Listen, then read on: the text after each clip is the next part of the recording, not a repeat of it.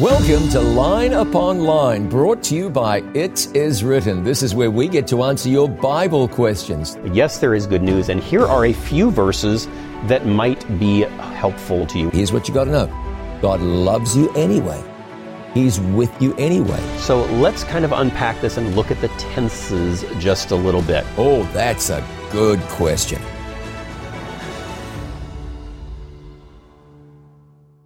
Welcome to Line Upon Line, brought to you by It Is Written. This is where we get to answer your Bible questions. And I'll tell you right up front, if you have a question you would like answered, please email it to us. Line upon line at iiw.org. I'll say that again. Line upon line at iiw.org. And I said we because joining me is Eric Flickinger. Thanks for being here. Good to be here, John. What have we got? What's coming up? Tell me about one question coming up you think this is going to be a good one. One question, we're going to start right off with it, and I get this question a lot. What is appropriate and inappropriate to do on the Sabbath? That's what a real should we do and what shouldn't we do? That's what we're going to kick things off with. Okay. Uh, hey, why don't you kick things off with our opening question? All right. Here is our opening question, and this one comes from it comes from Eric. Oddly Eric. enough, There we go. Eric wants to know the answer to this question: What things are appropriate and inappropriate to do on the Sabbath? Where should we start with that? Uh, You start with God. You start with, with Christ in your heart. Okay, l- l- let's back up. In the beginning, God created the heaven and the earth, and He got to day seven and He rested. And Adam and Eve had been created on day six. Their first full day of life was a Sabbath. And God says to us in the Bible, well, He loads the Sabbath with infinite possibilities. The fact of the matter is, most people have forgotten about the Sabbath. You go find anyone almost and ask them about what grandpa did, maybe great grandpa by now. And irrespective of denominational affiliation, they will say, well, you know, it was a, it was a day of rest. Grandma did the cooking ahead of time and, and it was family time and there was no work done. And if it was a farm, they left the farm chores. And if it wasn't, they left those chores. The Sabbath was given by God as a gift, a gift, the Bible says. Uh, the Sabbath was made for the human family, Jesus said in Mark chapter 2. And so what we want to do, and it's a good question from not this Eric, but from Eric, uh, how to, how to make it big. Now, it's a day of worship. Let's get that straight. It is absolutely. When you look at Jesus' life, Jesus' ministry, it was his norm to go into the synagogue on the Sabbath day. Now, of course, the equivalent for us of the synagogue would be church. Going to church is appropriate. Uh, we ought to be communing one with another. We ought to be learning. We ought to be spending time in God's Word, in prayer, and strengthening one another. So those are some things that we should do on the Sure, Sabbath. sure, sure. Worship, family, uh, ministry, wonderful stuff. So when you talk about what you shouldn't do, we don't want to make this sound like a, a list of do's and don'ts and rules and regulations. But in the commandment, it says, in it thou shalt not do any work. And this is regular, secular work. Uh, Ezekiel talked about the six working days. So your job waits until the six working days, and on the Sabbath you get a reprieve or a respite. Now, if you're a doctor delivering a baby, you don't get to say to the lady, "Could you hold on for 24 hours, please?" There are sometimes you got to do what you got to do, but the vast majority of the time you don't got to do what somebody thinks you got to do because it's the Sabbath, and God thinks what you want to be doing is worshiping and resting and communing with Him. All right, just quickly, what are some of those other things we want to avoid doing? So working, that's not the thing. Uh, the things that you don't need to do on the Sabbath, uh, like take for example yard work. That's right. You know, nobody's probably nobody's going to pay you for yard work. I had a neighbor once who felt like he never had to do yard work, so that wasn't a problem for him on the Sabbath. Uh, for, but for most people, yeah, you've got weekends and yard work needs to be done. Yeah. But yard work could be done other times than the Sabbath. So that time from sundown Friday to sundown Saturday, the idea is spend that time with God. If, if you're going to be out there uh, mowing the lawn or playing tennis or playing golf or uh, whatever, I don't, again, like you said, we don't want to make a list of do's and don'ts, but if you're going to be distracted from your relationship with God by doing activity X, then you probably don't want to do activity X on that day. Now, for somebody, boating might be very relaxing. Sure. Go out there on the lake and relax and spend time in, in nature and reflecting on God. For other people, they may be out there to, uh, to see how fast they can cross the lake in the boat, how many fish they can catch that day. Sure. And so it becomes less of time with God and more of other activities. Yeah. So the Sabbath is a day for the sacred and not the secular. In the book of Nehemiah, chapter 13, Nehemiah got pretty direct with some people who are buying and selling on the Sabbath. The Sabbath, biblically speaking, is not a day for commerce. It's not a day that you buy and sell. You don't go to the store, the restaurant, other places on the Sabbath where you're doing the regular exchange of money for services or goods because this is what God has spoken clearly about. Now look, somebody could say, humph. Or somebody could say, ah, this was God's hmm. idea. Mm. These are God's principles. The, the, the Sabbath day is a rest day. So back off from the secular, embrace the sacred, remember the Sabbath day, and as the commandment says, keep it what? Holy. You may grow in this, you may learn in this, you may develop in this, but back off from work, commerce, trade, all of the secular things. Make it your day with God. Thank you for the question. I got another question here, Eric, and it's not from Eric this time, it's from Isaac. And the question says, can a mortal human speak in tongues of angels? All right, can immortal humans speak in tongues of angels? Well, the question then comes, what are the tongues of angels? That's my question. Um, you know, depending on who you ask, my, my wife happens to speak Spanish, and uh, she and many of her friends are pretty certain that when we get to heaven, we're all going to be speaking Spanish, which is more than likely the tongue of angels, I guess. You know, I, uh, I'm running the risk of offending every Spanish speaker here. I don't think so. I think maybe not? It's either going to be English with a New Zealand accent mm. or Italian. Could be. Not Spanish, sorry. But we'll have to get there and find out. Yeah. So, what, what are the tongues of angels? Well, let's, let's kind of step back a little bit and, and talk for just a moment about speaking in tongues, because a lot of times people have this idea that what is often referred to as speaking in tongues today is a heavenly language. When you look at, at, tongues as it's spoken of in the Bible, the New Testament, Acts chapter 2 is probably one area where it's most frequently described. Right. These are not unintelligible languages from the heavenly realms. It makes it pretty clear these are earthly languages. Actual languages. If you look at Acts chapter 2, people had gathered from multiple countries. They'd come for the feast of Pentecost. God poured out his spirit, enabling unlearned men to speak languages they'd never studied. The phrase tongues of angels comes from 1 Corinthians chapter 13 verse right. 1. Though I speak with the tongues of men and of angels and have not charity. So can a mortal speak in the tongues of, we don't know what language that is, but if you're saying, can a person speak in tongues? Sure. Eh, sure. That is a gift of the Spirit, an actual bona fide gift. The genuine gift of tongues, where somebody speaks a language they've never studied, never learned, I don't hear about that regularly, mm. but I hear about it. Sure. I've spoken to people who've spoken to people. I've not ever had someone say it happened to me. Mm. There's a reason why it happens less today than more. And that's because we have interpreters and we have people who speak other languages. And I don't need to have the miraculous gift of speaking Swahili because it's been very rare that I've ever encountered a group of Swahili speakers who don't understand English who need me to speak Swahili so they can hear the gospel. But it's still a genuine bona fide gift. And I have this sneaking suspicion, Eric, that the closer we get to the return of Jesus, mm. when the gospel really starts going, I mean, really starts going, I think we'll see the gift of tongues uh, more so than we do now. I think you're absolutely right. The biblical and genuine gift of tongues. That's right. Good. So we've got another question here. This one comes from Delia. And Delia asks the question, if Jesus paid with his blood, whom did he pay? Who did Jesus pay? You can get yourself into a bit of a jam when you start talking about this because then you say, was there a, was there a, a, a, a certain sum that needed to be spent? Does God exact a fee for this? What's going on? Is there a sort of a business transaction? Why does somebody need to pay? I'm okay with the phrase. Theologically, you may choose to dig a little deeper and say, I'm not certain I like the wording a whole lot, but it's just wording. The concept is what we need to get our heads around. Human beings were created perfect. They chose to sin. Sin as a consequence brings death. Paul used the phrase, the wages of sin, what you get paid for sin, is death. What happened next was a loving God who could have said, I'm done with those scoundrels, didn't. Jesus came to the world. Why in the world would he do that? Because God so loved the world that he gave his only begotten son so that now you and I who choose to believe in him don't perish, but instead we have everlasting life. And here's a verse I want to look at with you. 1 Peter chapter 2 and verse 24.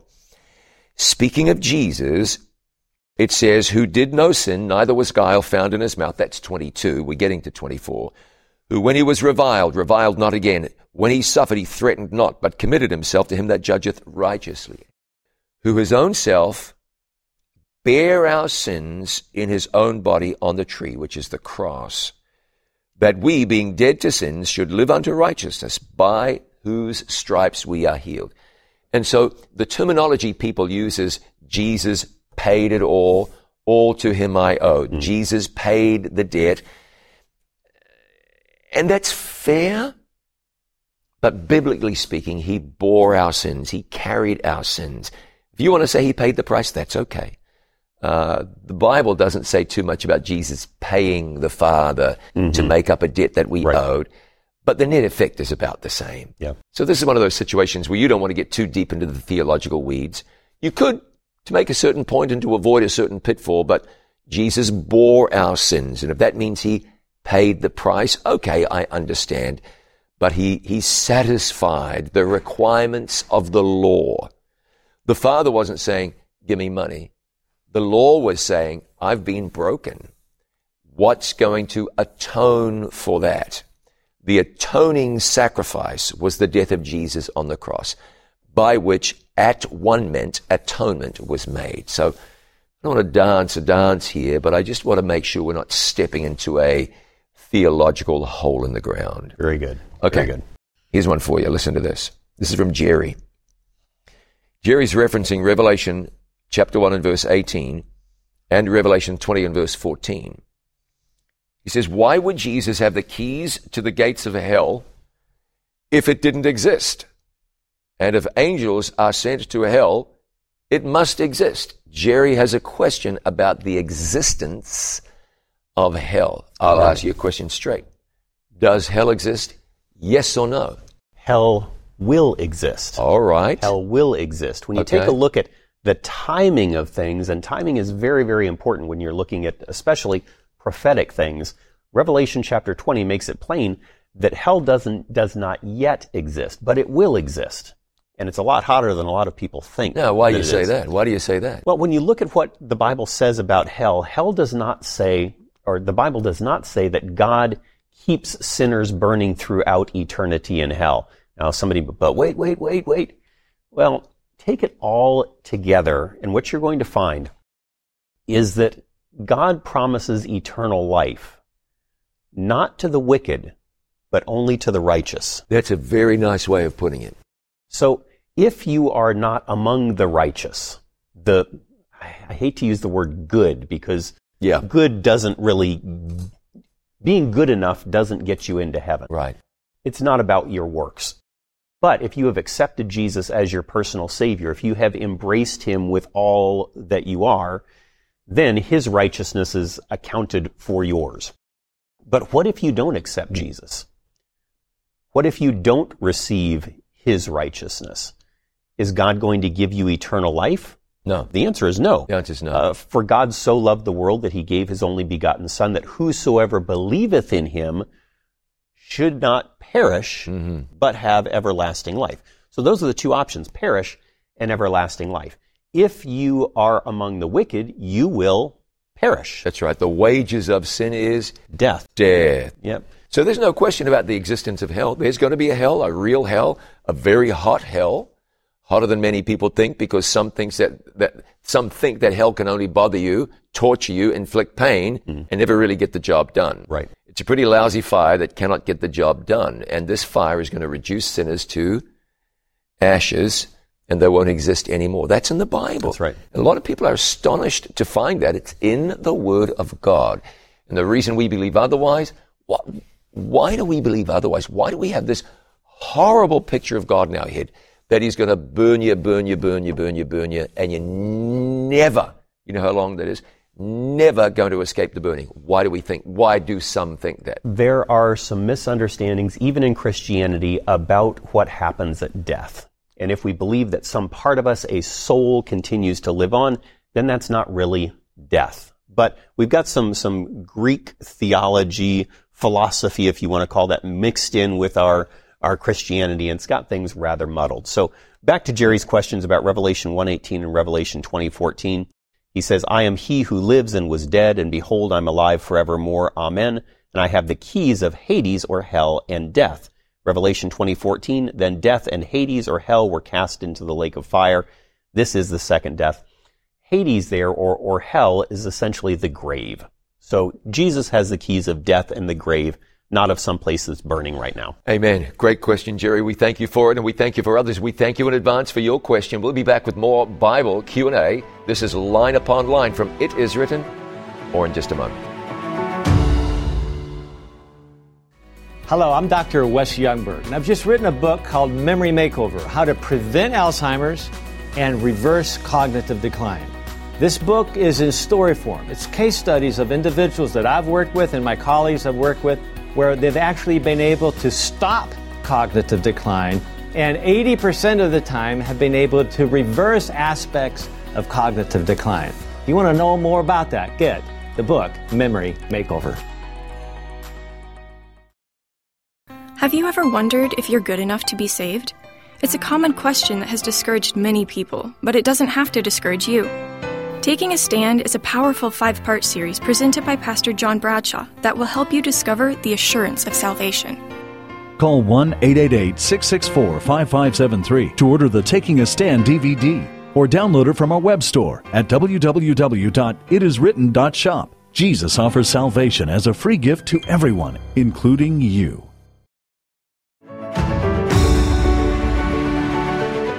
Welcome back to Line Upon Line, brought to you by It Is Written. We're excited to try to give you biblical answers to your Bible questions. And if we can't find a Bible answer, we'll just tell you we don't know. But for many of the questions that come in, the vast majority, there are some good answers. Eric Peter asks this question Was the Apostle Paul married? Good question. And like I just shared with you, sometimes the Bible really doesn't give us a solid answer. This is one of those times. Was he married? Probably. Probably he was married because he was a Pharisee. And Pharisees were by and large married.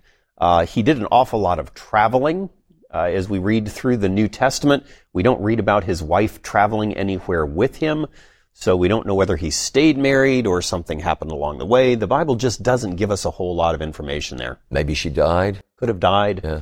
Yeah. Yeah. So, So the likelihood, yeah, probably, but the Bible is not especially clear. Okay, here's a question from Keith. How old will we be in heaven? Or when we're transformed at the second coming? How old? how old are we going to be? Well, we'll be as old as we were when we were changed, if you want to look chronologically. Now, biologically, how old are we going to be? Well, there's several places in the Bible that talk about what happens to us that is the righteous. We're going to make the assumption here that we are the righteous. When Jesus comes back, something significant is going to happen to us. 1 Corinthians chapter 15 and verse 51. Behold, I show you a mystery, Paul wrote. We shall not all sleep, but we shall all be changed in a moment, in the twinkling of an eye, at the last trump. For the trumpet shall sound, and the dead shall be raised incorruptible, and we shall be changed. For this corruptible must put on incorruption, and this mortal must put on immortality. So we'll be perfected, we'll be made, uh, well, perfect. Funny that. We'll be perfected and made perfect. I want to make that especially clear. The Bible speaks about little ones growing up as calves in the stall. So there'll be infants that will grow, but how we max out, where we settle, I don't know. Do you?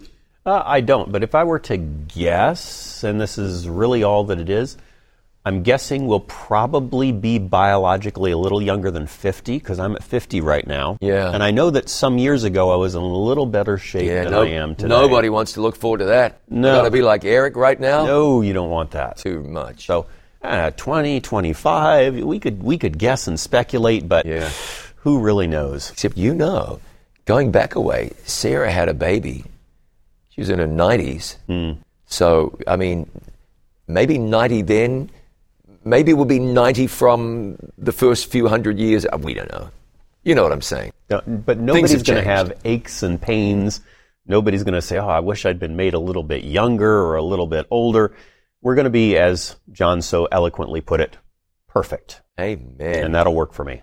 Lori has a question. please give a clear biblical outline on the state of the dead. She's not referring to North Dakota or Montana or Michigan or Vermont.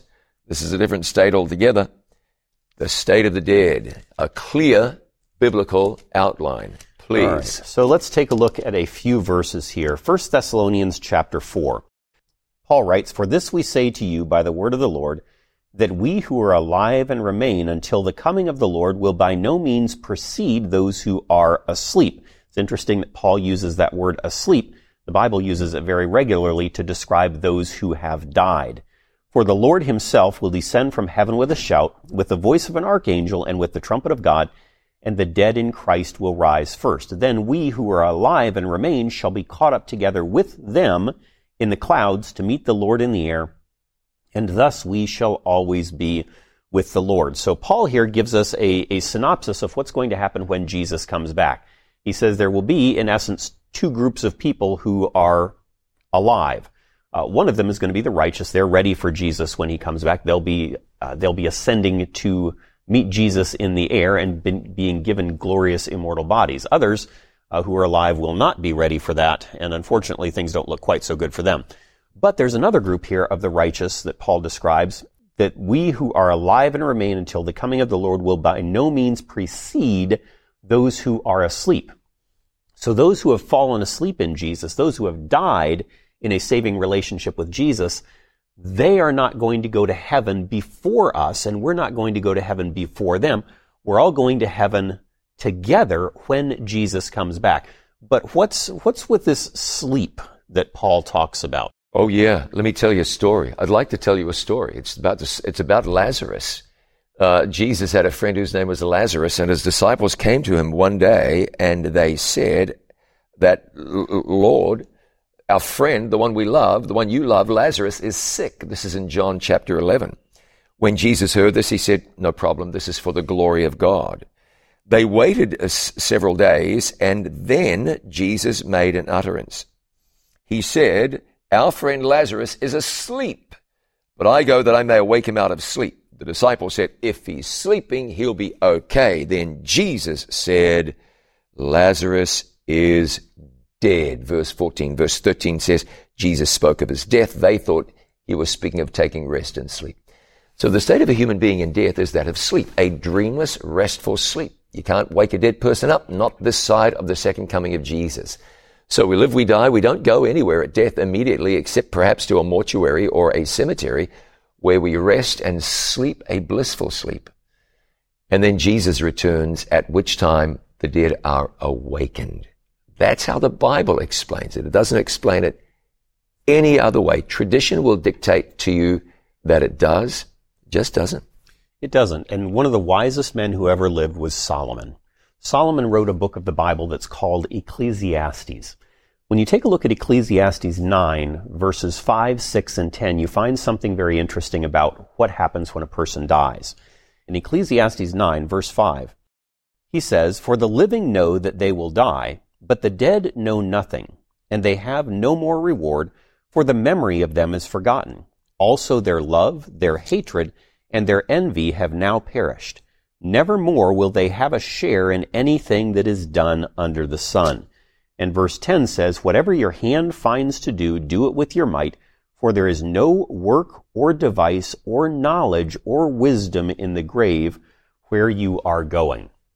So when a person dies, their conscious thought comes to an end. There's no more communication. You can't communicate with loved ones who have been left behind. There's no more thinking, no more knowledge it just comes to an end until Jesus comes back and wakes us up. Amen to that. It's a good plan. It's very biblical and it makes sense.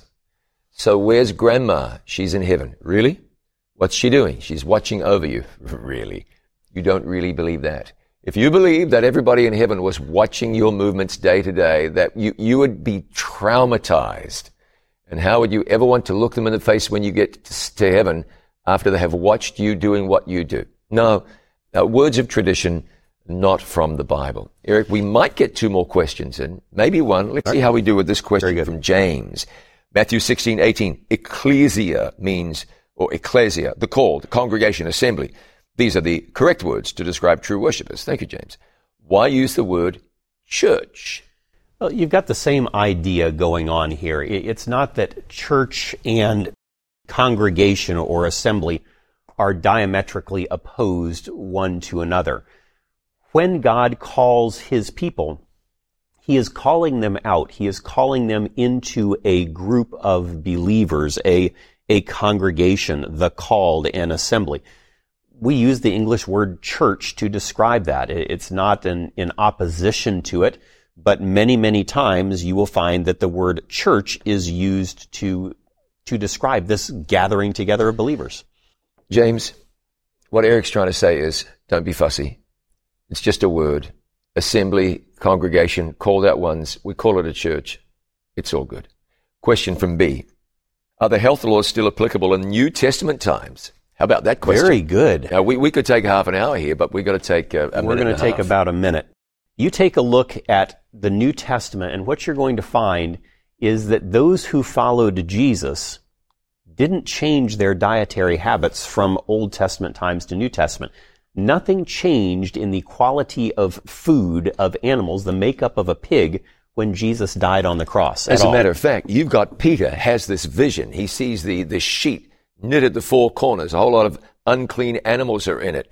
The voice says, rise, Peter, slay and eat. And Peter said, no way. I've never eaten anything common or unclean. And this was three or four years after Jesus died on the cross. And so that health law wasn't changed. Somebody is going to say, ah, but Jesus told him to eat it. Keep reading. You will discover that the purpose of that vision was to educate Peter to understand that he shouldn't be racist. God was calling him to go to some Gentiles. They considered Gentiles were unclean. God was saying, no, no, no, no, this racism isn't going to fly anymore. Don't be a bigot. You got to go. How was he showing him that the unclean people were now clean? By showing him the unclean animals and telling him to go ahead and eat. And he explained it to Peter. So God never changed that distinction between clean and unclean animals, not even once. Yeah, that story that you're referencing is in Acts chapter 10, and the key to understanding that whole story is found in verse number 28. In verse number 28, it says, Then he said to them, You know how unlawful it is for a Jewish man to keep company with or to go to one of another nation. But God has shown me that I should not call any man common or unclean. Peter got it. He understood what the vision was about. It was about people, not about food. Yes, he did. Now, there are other health laws in the Bible. Maybe we'll get to them later. By the way, here's what people don't know. Those in the New Testament, if they were going to eat meat at all, had to drain the blood. Right. It's about as much fun as eating rubber. Speaking of fun, this has been fun. Thanks for joining us. We'll be back again next time. He's Eric Flickinger. I'm John Bradshaw. This is Line Upon Line, brought to you by It Is Written.